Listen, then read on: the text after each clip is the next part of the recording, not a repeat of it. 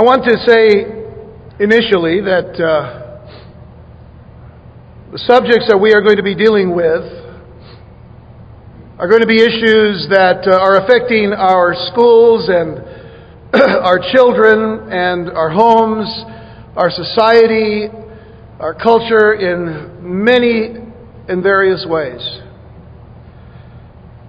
I'm going to say out front, and I'm going to say it again in the message I believe in every word of the Bible.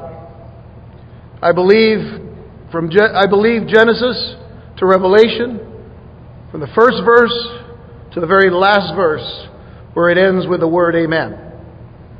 Every word of the Bible.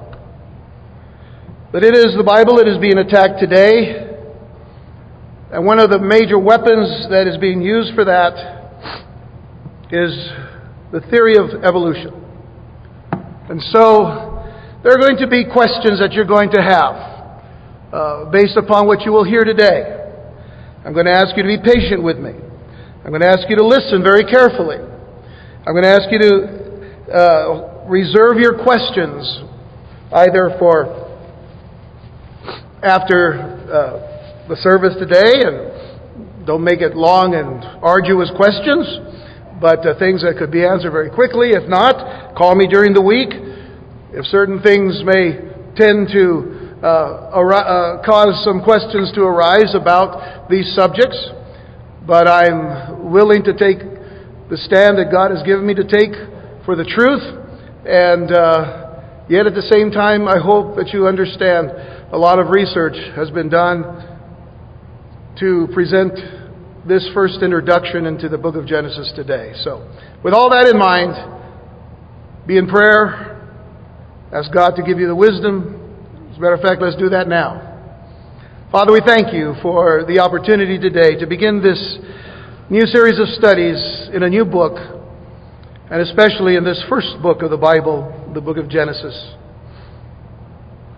where immediately, straightforwardly, powerfully, and authoritatively it states that you created the heavens and the earth. And we thank you, Lord God, that we can stand upon your truth always and without question. And we thank you for the power of the Holy Spirit to bring us wisdom and understanding according to your word. May that, Lord God, be what we receive from you today wisdom and understanding through your Spirit. Help us, Lord God, to be attentive. Help us to listen carefully. Help us, O oh God, to know that we, as believers in Jesus Christ, can stand faithfully upon every word that you have given us in the Scriptures. For this we are thankful. We pray in thanksgiving in Jesus' name. Amen. Well, Genesis 1, verse 1 says, In the beginning, God created the heaven and the earth. Can you say that with me? In the beginning, God created the heaven and the earth. Now, how many of you can recognize and identify this very famous phrase. A long time ago, in a galaxy far, far away. Recognize it? Anybody? You see, I know that most of you would recognize this as the opening banner for the beginning of the movie Star Wars. For most people, what comes to mind is a multi million dollar blockbuster movie series made over three decades and considered the standard for the advancement of visual and graphic technology in film. But when I consider that statement in light of the series of studies that we'll be doing in the first book of the Bible, the book of Genesis, these words remind me of three things. First of all, they remind me of fantastical bedtime stories and fairy tales. Secondly, they remind me of science fiction. And most importantly, they remind me of the theory of evolution. You look shocked. Well, now that I have your attention, let me say unequivocally, as I've said already, that I believe every word in the Holy Scriptures. I believe every word given to us by God as His revelation to us of Himself, His purposes and plans for all that He created from the beginning of time itself until our re entry into His time continuum of eternity. And I say all this knowing that the current world of atheistic, humanistic, evolutionist scientists and their like would immediately label me and anyone else who believes what I've just described of God's Word as ignorant or illiterate or unscientific, non intellectual, stupid, idiotic, foolish, and I'm sure a few things which I cannot say here today. But I know that I'm not alone in believing the Bible to be God's holy and inerrant word. Folks, you can respond at any time just to make me feel good. Okay.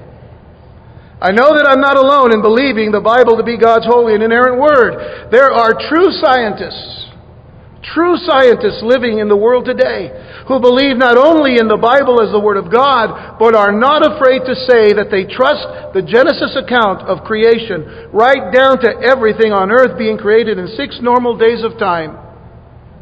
And in a moment, a little while, I'll be mentioning some quotes from some of these scientists. I've entitled this introductory study in the book of Genesis as The Battle for Truth Begins. Well, I think it's appropriate if the first three words of the Bible are in the beginning,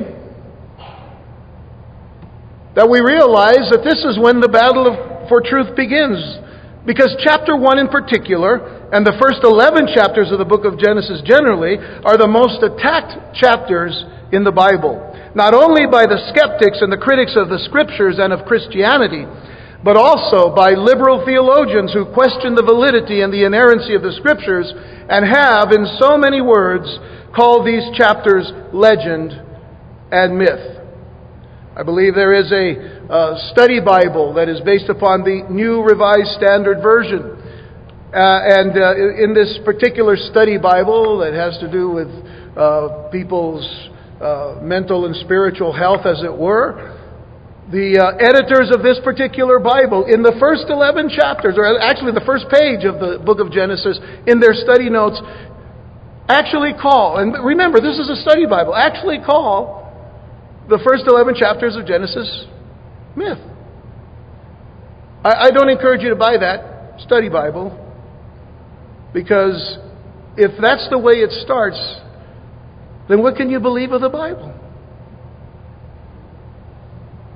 There are also those professing Christians who struggle with a literal Genesis account or the literal, literal Genesis creation account and would rather believe in what is called theistic evolution. Theistic having to do with, you know, God, you know, theo, uh, uh, theocracy, theo- theology. It's about God. Theistic evolution, which is the belief that God created the world by means of, of the evolutionary process over millions or billions of years. We'll deal with that particular issue next week. But as we begin to study the book of Genesis, we will see that the first chapter is one of the most God centered chapters in the entire Bible. We will see that God is mentioned 32 times in 31 verses. And when you add the use of personal pronouns, then he's mentioned no less than 43 times. And in the very first page of Scripture, the Holy Spirit brings us into the presence of God, and He keeps us there. He brings us into the presence of God, and there He keeps us. When we read these words carefully, and when we read them reverently, we will see why Satan hates this chapter so much that he has aimed his most heavy artillery at it to discredit it in the minds of men. If we abandon the first chapter of the Bible and consider it to be non factual and unreliable, if we consider to be mere mythology or doctored up uh, or a doctored up copy of the Babylonian creation epic, which many people say, well, you know, Genesis is really just a copy of, of this uh, epic called the Enuma Elish, which is the Babylonian creation epic. If we consider the Genesis account of creation to be totally unacceptable to modern science, then Satan has won. John Phillips, in his great devotional commentary exploring Genesis, writes this. He says, If the Holy Spirit cannot be trusted when he tells of creation, how can he be trusted when he tells of salvation? If what he says of the earth in Genesis 1 can be questioned, then what he says about heaven in Revelation 22 can be questioned. If the Holy Spirit cannot be trusted in Genesis 1, how can he be trusted in John 3:16? You see, Genesis is under attack from those outside of the church and also from many within. The conflict between God's special creation and the theory of evolution is not just a matter of theological importance. The whole basis of society as we know it hangs in the balance. If God's special creation is true, then it is the foundation upon which society is to be built. If God's special creation is true, then there are absolute truths about which God speaks with absolute authority. If, on the other hand, some form of evolution is adopted as true, then it becomes the foundation upon which society, uh, human society will be built. And there can be no absolute truths, and only man in the majority can speak with authority. But the truth of the matter is that society has rejected God's special creation and replaced it with something called the theory of evolution, and I'm going to continue to emphasize that it's just a theory. I'm going to be bold enough to tell you now that it's not real science. No matter what uh, school districts say, who try to keep intelligent design and creation out of the schools, there's more science in those than there is in the theory of evolution. You'll see why in just a moment. But the truth of the matter is, as society has rejected God's special creation and replaced it with a theory of evolution, then building upon that foundation has produced devastating effects on this world. Consider the fact that there is tremendous lawlessness in the world today. Because people have begun to remove the moral base in society. So the devastating effects are lawlessness, homosexuality, pornography, abortion on demand. These are just some of the inevitable byproducts. There's many more. Is it any wonder that the psalmist David wrote in Psalm 11, verse 3 If the foundations be destroyed, what can the righteous do? If the foundations be destroyed, what can the righteous do? So, what we're dealing with as we come to the book of Genesis this morning is that we need to consider, we, we, we've kind of brought this down to two main worldviews that are in conflict today. Two major worldviews in conflict today. There is, and, and there are many worldviews, of course. And a, a worldview is really just uh, how a person views the world based upon uh, his own foundation. But there are two major worldviews in conflict today. The first one we call the humanistic or the humanist worldview. And the other that is in conflict with it is the creationist worldview. Now, the way you view the world determines how you will answer the four great questions of life that every religion tries to answer. Now, consider that. Look at the first question Who am I and what am I worth? Who am I and what am I worth? The second question is Where did I come from? The third is, why am I here? And the fourth great question of life that every religion tries to answer is, where am I going when I die? And so, how a person answers these questions is based on their worldview. Take the humanist view, for example. The humanist worldview, a humanist is one who who does not uh, believe in a personal God, who does not believe that there is a God or some kind of a creator or designer that created things. Uh, they actually believe in, in what is called the Big Bang.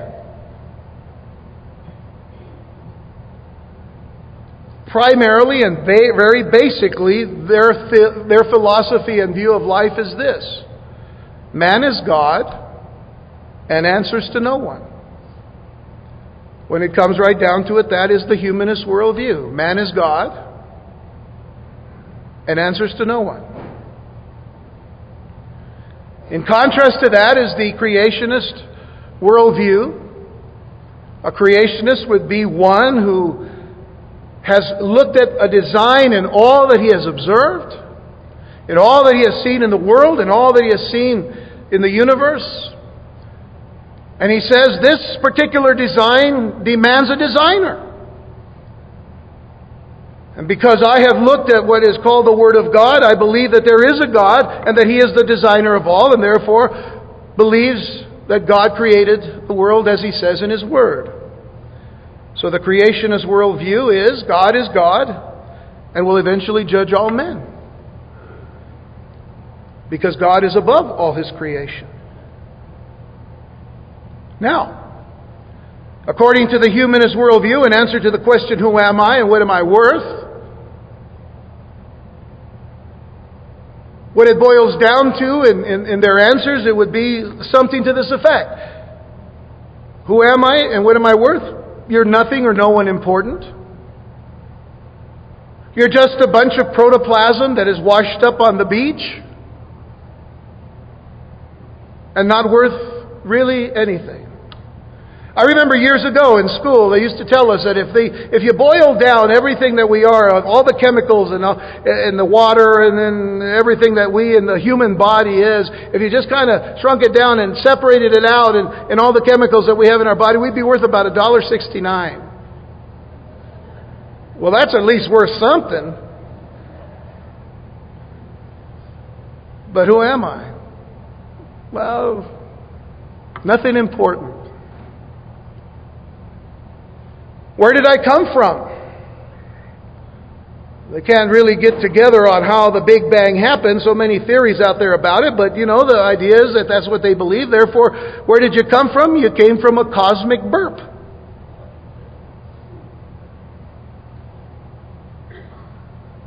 Why am I here? No purpose in life. I'm not stating this as if I'm making this up. If you read the book, The God Delusion by Richard Dawkins, who is an avowed atheist and hater of God and Christ and Christianity, and considers that anybody who is a Christian is an idiot, even though he has no real good formal philosophic education, doesn't know how to argue himself out of a paper sack, forgive me, Lord. Well, you got to read what he says. But he is one who will tell you. As a matter of fact, if you have seen the movie Expelled with Ben Stein, if you haven't seen it, see it. If you uh, don't have it, buy it. If you need to, rent it. But you need to see it a few times. Because he interviews Richard Dawkins, and he says in so many words that as far as he's concerned, you man really has no purpose in life. You have to hold that particular view if you believe that we came from some big bang and had no design whatsoever in all of the universe. No purpose in life. So, what has, the, what has been the uh, adopted phil- philosophy of people today? The relativistic philosophy of what? If it feels good, do it. So, if we don't have any real purpose in life, then we might as well have all the fun that we can. Have it now, because before you know it, we're going to die, and then all that protoplasm turns into ash. Eventually. And I don't want to get ahead of myself, but to answer the last question, where am I going when I die? Well, evidently you're going to go to the grave to be recycled into some kind of a creepy crawly, or maybe even a plant. But that is answering the question based upon the humanistic worldview. How does a, how does a creationist answer the question? Who am I? I'm a person made in the image of God according to God's Word. I have purpose, I have meaning. Where did I come from? God knew me before I was even born. Before I was even in my mother's womb, God, God knew me. Why am I here? God has given me life, meaning, intellect, purpose, and a plan. And if I'll listen to Him and believe Him and trust Him, I will know what that plan is, and I will, by His grace and by His leading, do that which honors Him. And where am I going when I die? Because I have received the love of Christ, and because I have received the truth of the love of Christ, and because I believe that Jesus died for my sins, and that He rose again from the dead, then I know that when I die, I will be in the presence of God forever. I think I like those answers better.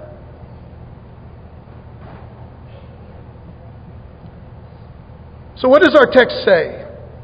If you were only to look at the humanistic answers to the questions, the four great questions of life, what does our text say?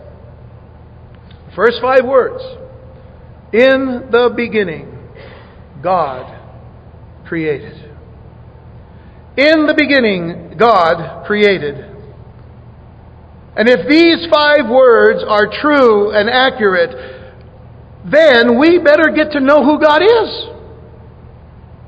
If these words are true and accurate, we better get to know who God is and find out what He wants and then do what He says because He's the one who created this place anyway. And not only that, but He makes the rules too. If they're true, then that's what we need to do. And because of the, the way we answer that question based upon our belief in God, and that being our worldview, then that's what we have done. When we've come to the realization that God sent His only begotten Son, Jesus Christ, to save us from our sins and to save us from death. But why then is this so hard to believe in today's society? Christians seem to be at a disadvantage when they compare God's special creation with the theory of evolution. Now, people have been taught that to have faith in God's special creation is to somehow abandon the facts of science. But it is not an issue of the facts of science versus the faith of Christians. Both God's special creation and the theory of evolution are faith belief systems about the past, which interpret the same facts existing in the present. I know most of you went to school in public schools, and even if you went to a private school, which is okay, I taught in both public and private school. So I know that we learned in some way and at some time that there is a scientific method of testing things. So it's important, first of all, to realize yes, we believe what we believe by faith. We trust the first five words of the book of Genesis to know that we can trust all the rest of the words. And we trust it by faith. Because none of us were there to observe when God spoke everything into existence.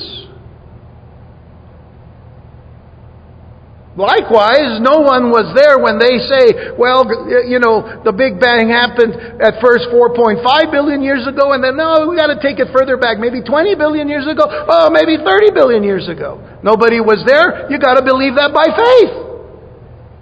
So, with that in mind, it is important to realize this from the outset. We cannot test the past using the scientific method. The scientific method, as I said, you might uh, recall from school, involves repeating things and watching what happens.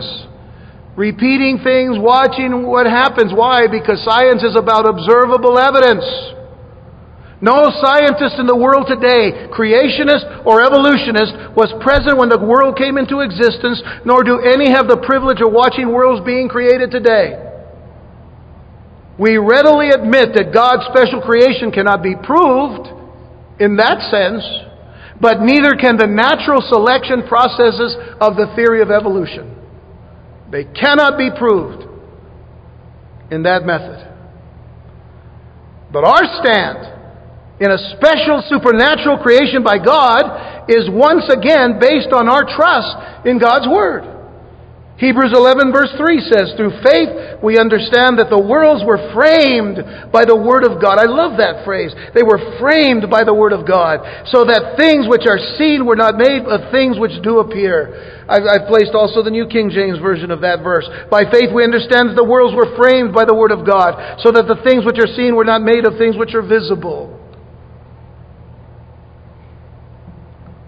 But then again, it takes a lot more faith to believe that the world evolved from a big bang that occurred 20 to 30 billion years ago. It takes much more faith to believe that.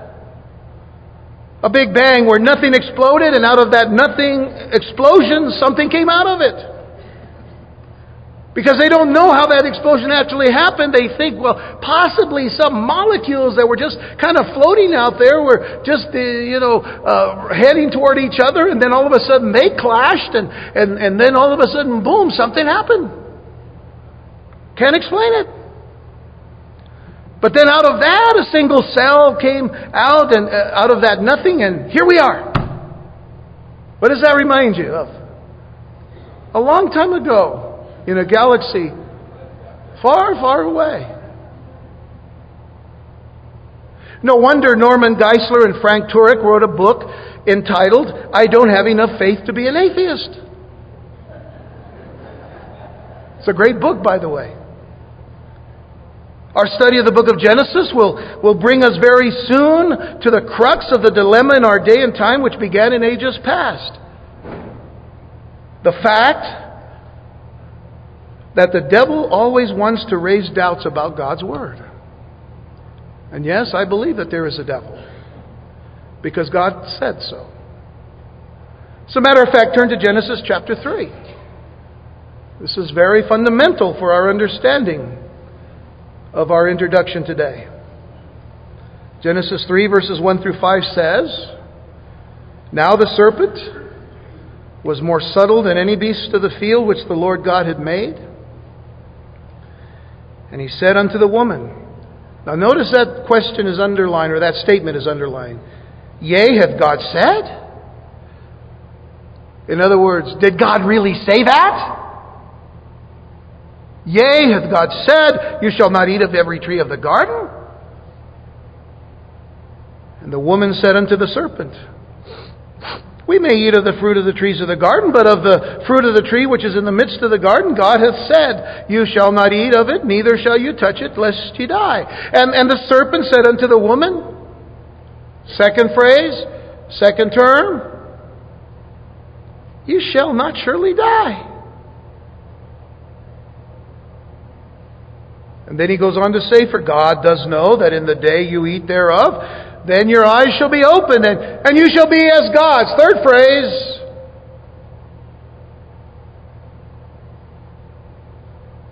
Knowing good and evil. Three things. Yea, hath God said, doubt. You shall not surely die. You know what he says there? God's a liar. God's a liar. Won't die.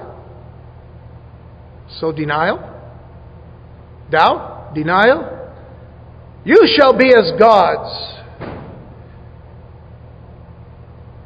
The deification, the making of gods from man. The deification of man. Man becomes God. Doubt, denial, deification of man. So, what does the serpent plant into the minds and hearts of men even today? First of all, to doubt God's word. Did God really say that? Yea, hath God said? The serpent plants into the minds and the hearts of men to deny God's word. You shall not surely die. God lied to you. Thirdly, he plants into the minds and hearts of men that man can be a God, to deify God, or to deify man, I should say. You shall be as gods. Sad that some religions have adopted that, like Mormonism and the New Age religions of today. They've adopted that uh, idea. You shall be as gods. Certain teachers in the prosperity movement, many of the teachers of the prosperity movement, the faith, uh, the word of faith teachers, will teach that you can be gods and that you should be gods. But my Bible tells me that there's only one God, and He's above all His creation. We are His children, but He is God. But this is where the religion of evolution began. Right there in chapter 3. Because what the humanist, the naturalist, or the evolution of uh, the uh, uh, humanist says today is that we are evolving into becoming our own gods. Look where we have come from, from the muck and the mire of, of the age of the dinosaurs, you know, uh, and so on and so forth. By the way, we'll talk about dinosaurs later. Single cell amoeba turning into one kind of an animal, turning into another kind of an animal, turning into this, turning into that, and eventually we became the ape, and then out of the ape, you know, we kind of evolved from somebody, you know, slumping over with their knuckles on the ground until we kind of got to where we are today. And we're evolving. Just look at Star Wars and Star Trek and all of those things. You know, those societies, oh, you know, we far advanced, you see. We're evolving into what? Into our own gods. So, do you remember when I mentioned earlier the fantastical bedtime stories and the fairy tales and the science fiction stories that begin a long time ago in a galaxy far, far away? Well, these fairy tales and stories are being presented today to millions of children of all ages and grades in public schools as a fact.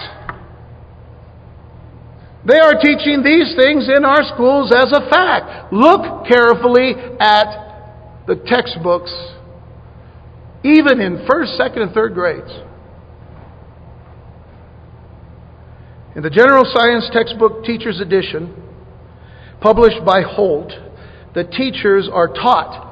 It's the teacher's edition as to how to teach second grade science. The teachers are taught to stress to their students. Notice, they're told to stress to their students that the earth is at least 4.5 billion years old. Some textbooks published a few years later move the date to about 20 billion years. See, the further away you get in time, we can evolve. We have to evolve more. We need time to do it. When God created the heavens and the earth, He just spoke it into existence, and everything was made. I can believe that. Some of these evolutionist, uh, evolution scientists have gone so far as to say that since they can't come up with a good explanation as to how life began on this earth, Dawkins being one of them, it had to have come from somewhere else. Probably another planet. A long time ago, in a galaxy far, far away.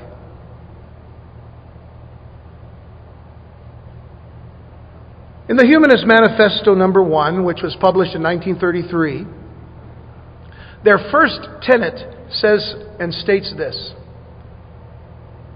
Humanists regard the universe, and, and it is capitalized universe. Humanists regard the universe as self existing and not created. End quote. It's interesting that the humanist calls it the universe. We've grown up in science classes knowing that there is a universe that came out of who knows where. And it's massive, it's huge, but it's a universe. That's where our mind goes. Oh, you know. Well, it's interesting that the humanist calls it the universe, capital U. Because the word universe is made up of two Latin words uni or uni, which means single, and the word verse or verso, which means literally spoken sentence. And so we live in a single spoken sentence. Isn't that interesting? The humanists say we do. We live in a single spoken sentence. You know what the sentence is? In the beginning, God created the heaven and the earth. Isn't that marvelous? They don't even know what they're saying. In the beginning, God created with one single spoken sentence. Verse 3 And God said, Let there be light. And there was light. The Hebrew is much more succinct. Light be, light was. One single spoken sentence. In the beginning, God created the heaven and the earth, and there it is, in all of its bare power, the opening statement of Scripture. No attempt was made to water it down no attempt to apologize to a skeptical age, and no attempt to prove that God is. The Holy Spirit simply deems certain truths to be self evident. And the first and foremost truth is that God is. In the beginning, God. I stated not too long ago, as uh, we were preparing to come to this day, uh, that uh, as we begin this particular study, that the first four verse or the first four words of this uh, of this first verse, in the beginning God. If we believe these four verses or four words, we can believe every word in the Bible. In the beginning God. God is. And in this one awe-inspiring and moving statement, the Holy Spirit pushes aside atheism by asserting and emphasizing his existence. He sweeps aside polytheism, which is the belief in many gods, by declaring himself to be one God. And he brushes off pantheism, which says that God is in all matter, by separating himself from matter. God created. He is above his creation. Not as if he is in the plants and in the birds and in the trees and in you and me's. In fact, the whole of the Bible contains no hint of any evolutionary development from the simple to complex life forms by blind random chance. That again is evolutionary. Blind random chance. Things just happened. We don't know how or when or why, but it just happened. At least the Bible says why, when, and where. The when, the, you know, the when is, is when God spoke it. The where is everything. And the who is Him. But the Bible contains no hint of any evolutionary development from the simple to complex life forms by blind, random chance. As a matter of fact, the psalmist in Psalm 19, David himself, says in verses 1 through 6, The heavens declare the glory of God, and the firmament showeth his handiwork. Day unto day uttereth speech, and night unto night showeth knowledge. There is no speech nor language where their voice is not heard. Their line has gone out through all the earth, and their words to the end of the world. In them hath he set a tabernacle for the sun, which is as a bridegroom cometh out of his chamber and rejoiceth as a strong man to run a race. His going forth is from the end of the heaven, and his circuit unto the ends of it, and there is nothing hid from the heat thereof. God knows how to create. And everything that he created speaks and utters the glory of God. Have you ever thought about why the stars are always in the same place at all of the seasons? Right now we're in winter, so the, one of the most prominent uh, uh, constellations in the sky is Orion, and you see him in the southern sky.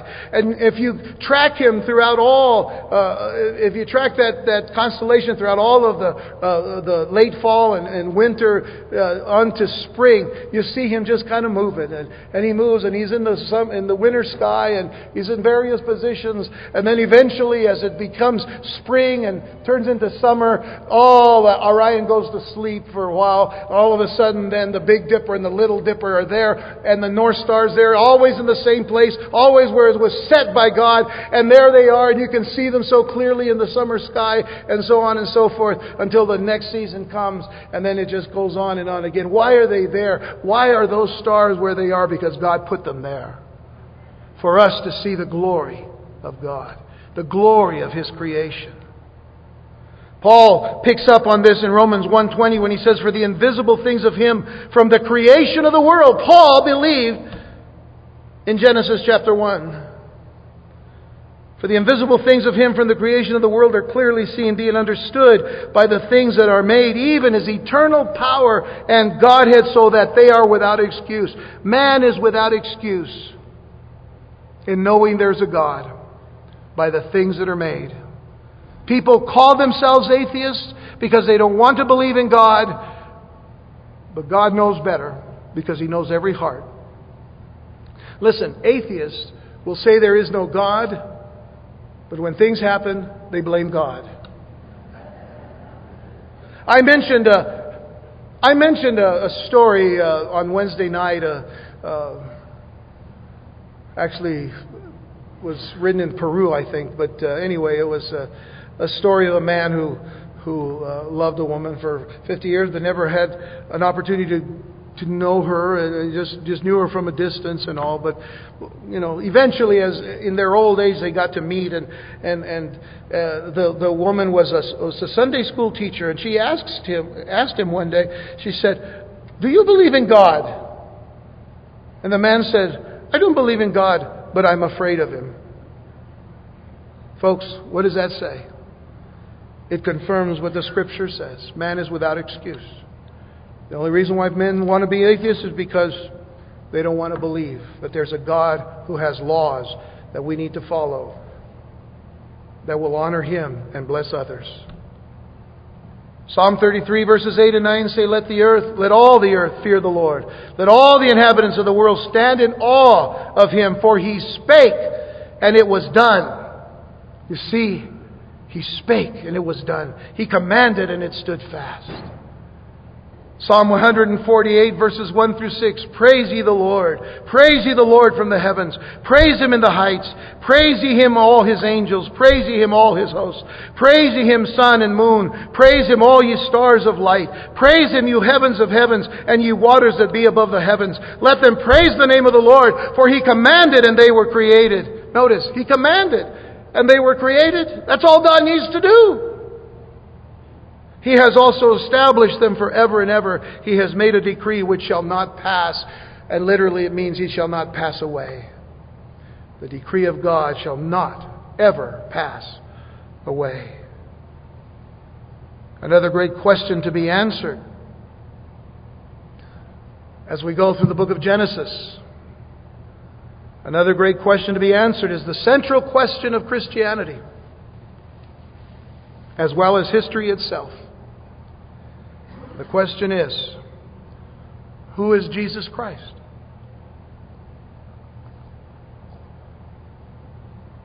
Who is Jesus Christ? Well, it would be well for us to declare that the Scriptures are very, very clear. That Jesus Christ is the Creator. The Bible makes it very clear. Jesus Christ is the Creator. John chapter 1 verse 1 is another verse that begins with those three words in the beginning. And it says, In the beginning was the Word, the Logos. And the Word was with God, and the Word was God. The same was in the beginning with God.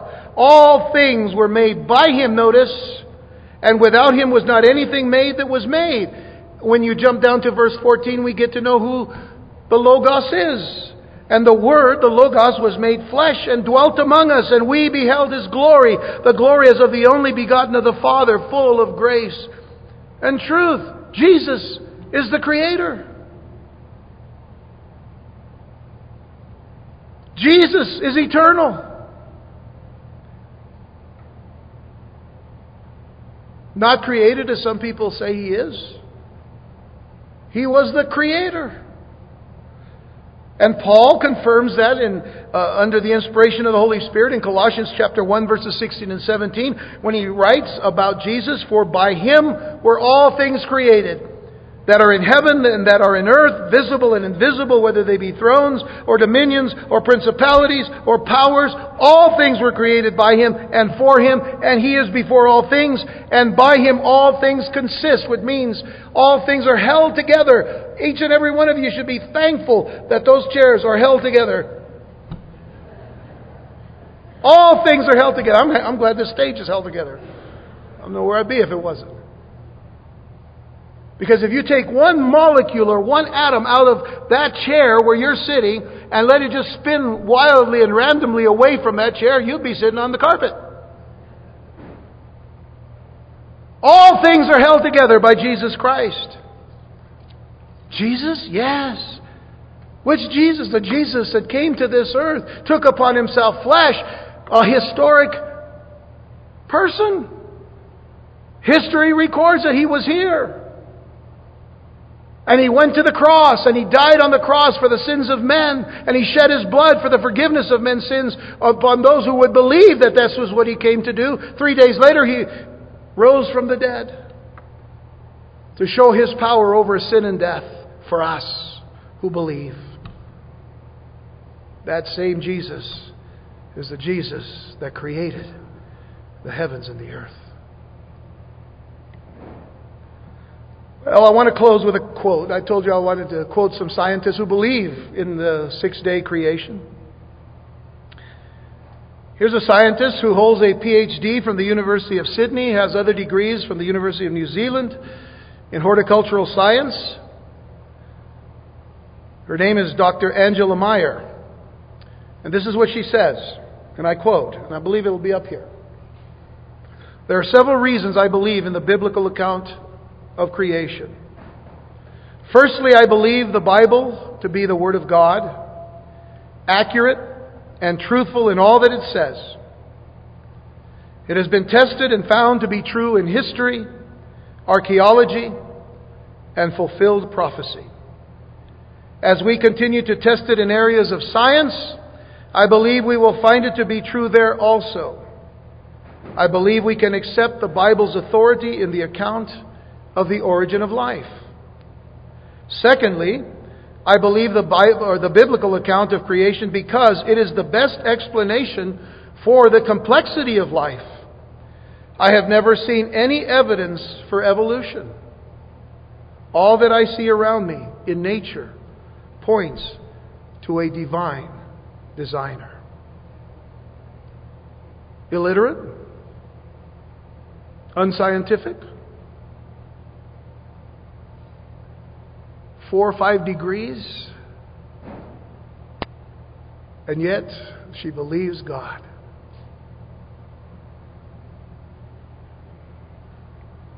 She says much more, but suffice it to say that not all scientists have bought into the theory of evolution.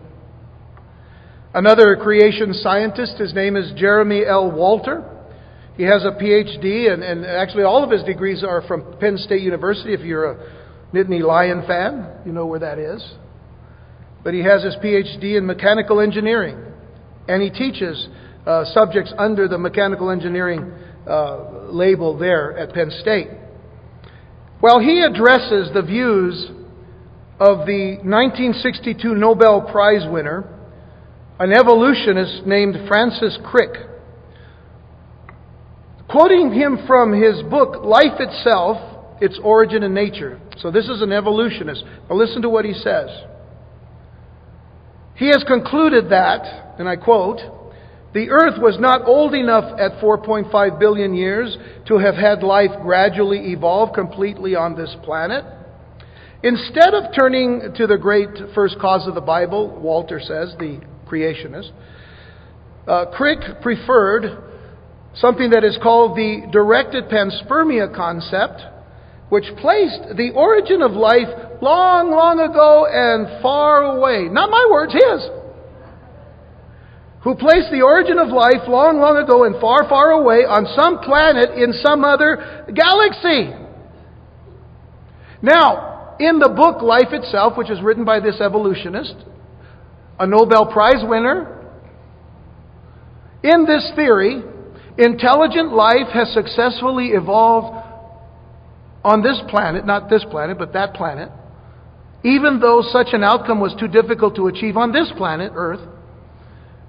Uh, this foreign civilization sent the seeds of life in the form of DNA replicators into the universe aboard sophisticated rocket ships, looking for a good place to restart the evolutionary process. And such rocket, uh, uh, one such rocket ship apparently found Earth, and here we are. Do you see how evolution depends upon this, uh, a sufficient amount of time and even distance? What does that tell you? A long time ago, in a galaxy far, far away.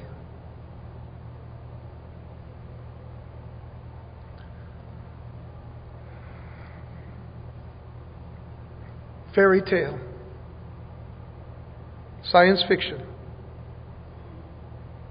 evolution.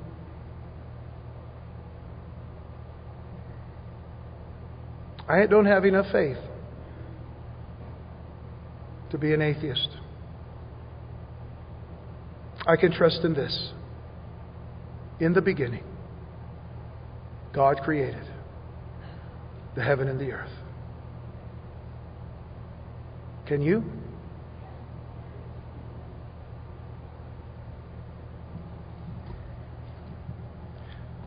We let the evolutionists speak for themselves. And it's a wonder that people, educators,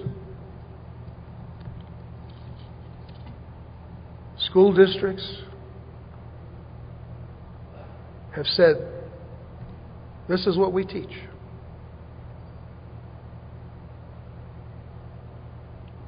Teach your children in the beginning, God created the heavens and the earth. And they will not be without a foundation, as much of the world is today, because they believe a lie. Shall we pray?